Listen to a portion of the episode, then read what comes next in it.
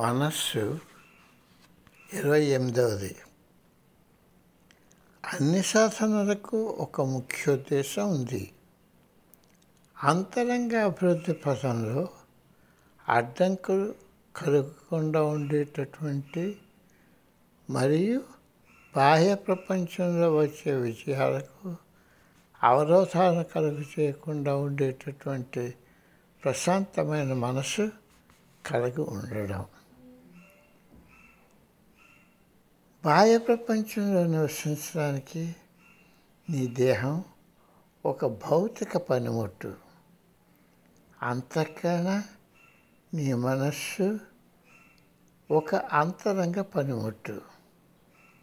అంతఃకరణానికి అంతర్జగత్తులో పనిచేసే నాలుగు శక్తులు ఉన్నాయి: మనస్సు, చిత్తం, బుద్ధి, అహంకారం.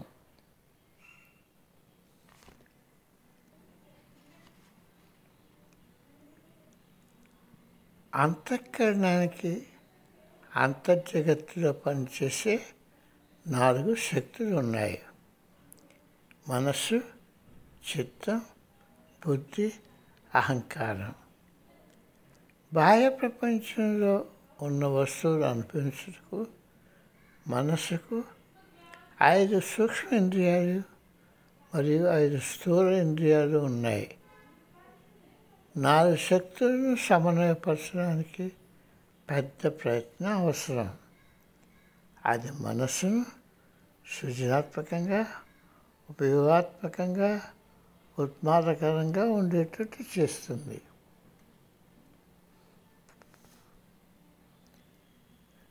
మనస్సుకి నాలుగు శక్తులను పరీక్షించాలి.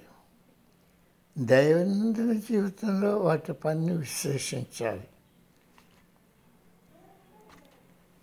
ఎలాగైతే నీ ఆదాయ వ్యయాలపై జాగ్రత్త వహించి ఎంత సొమ్ము ఖర్చు పెట్టావు, ఎంత సొమ్ము నీ దగ్గర ఉన్నది చూసుకుంటావో, ఆ విధంగానే అంతర్బాహ్య జీవితాల్లో నీ మనసును ఎలా పనిచేస్తున్నది జాగ్రత్త వహించాలి.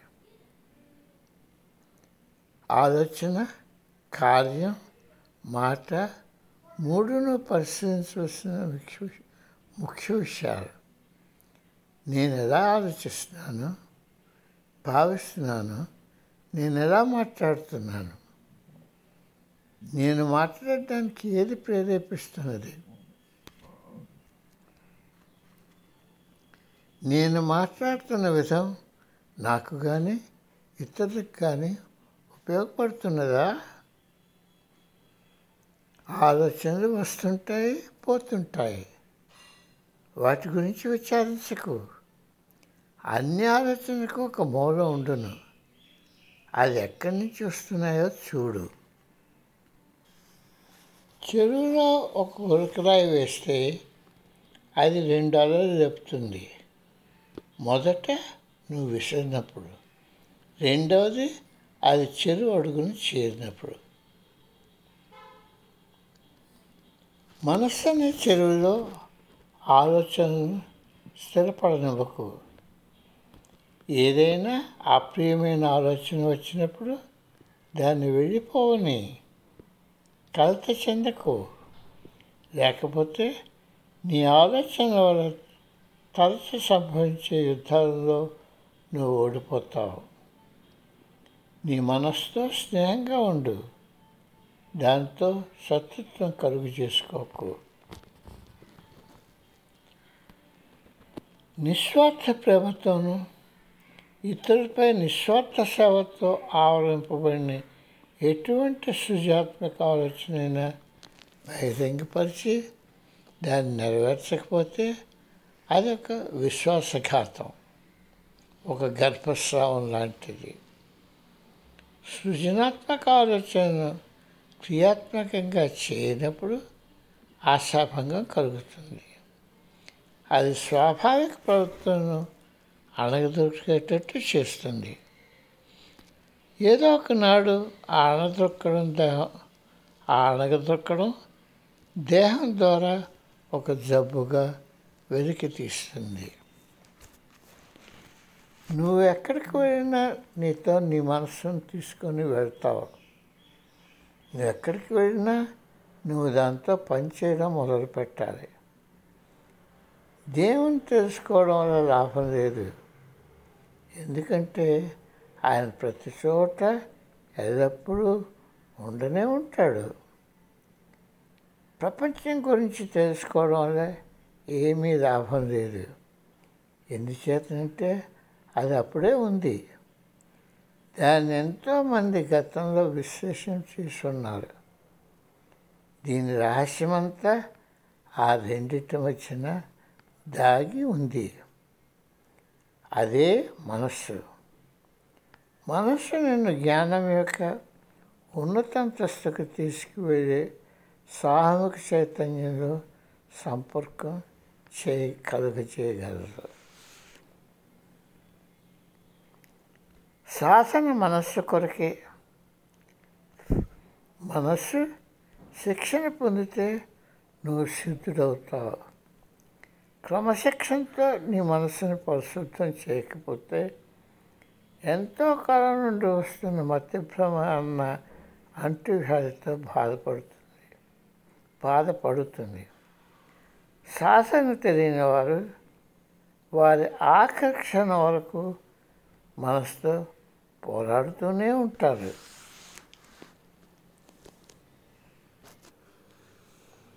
దాని చిత్త ప్రవృత్తులన్నీ అర్థం చేసుకొని మనసు ఓ క్రమ పద్ధతిలో వెళ్ళేటట్టు శిక్షణ ఇవ్వకపోతే అది మోటుగా చిందరవందరగా తన ప్రాథమిక ధర్మంలో పెనవేసుకొని ఉండిపోతుంది. హృదయం నుండి స్వతహాగా వెలువడే భావనలు శిక్షణ లేని మనసు అడ్డుకుంటుంది. మనస్సు బంధనం ముక్తి రెండింటికి కారణభూతమైనది. మనస్సు బంధనం ముక్తి రెండింటికి కారణభూతమైనది. ఏకాకృతితో ఉన్న మనస్సు వ్యక్తిని అంతరంగంలో పయనించి ఆంతరిక జీవిత రహస్య ముసుగును తొలగించడంలో సహాయపడుతుంది. శిక్షణ లేని మనస్సు చిందరవందరగా ఉండిపోతుంది. బాహ్య ప్రపంచం పట్ల కేంద్రీకరింపబడిన మనస్సు ఒక వస్తువు నుండి మరొక వస్తువుకు బాహ్య ప్రపంచంలో సుఖశాంతులు దొరుకుతాయని పరిగెడుతుంది. అంతరంగ జాగ్రత్త లోపించడం వల్ల మనస్సు సూక్ష్మ దైవిక శక్తి ఇస్తున్నటువంటి నిర్దేశన ప్రేరణను తిరస్కరిస్తుంది. దైవిక ప్రకాశంతో నిర్దేశం పొందిన మనస్సు దైవిక ప్రకాశంతో నిర్దేశనం పొందని మనస్సు సాధకునికి అతని గమ్యానికి మధ్య గోడగా నిలుస్తుంది. అటువంటి మనస్సుతో వ్యక్తి జీవిత ఆంతరంగిక పరిణామాలను కనుగొనడంలో విఫలం చెందుతాడు. దానివల్ల బాహ్య ప్రపంచమే వాస్తవికతని తలుస్తాడు. ఇక్కడే ఇప్పుడే పరిపూర్ణత పొందడానికి వ్యక్తి కొంత ఆధ్యాత్మిక శిక్షణను పొందాలి.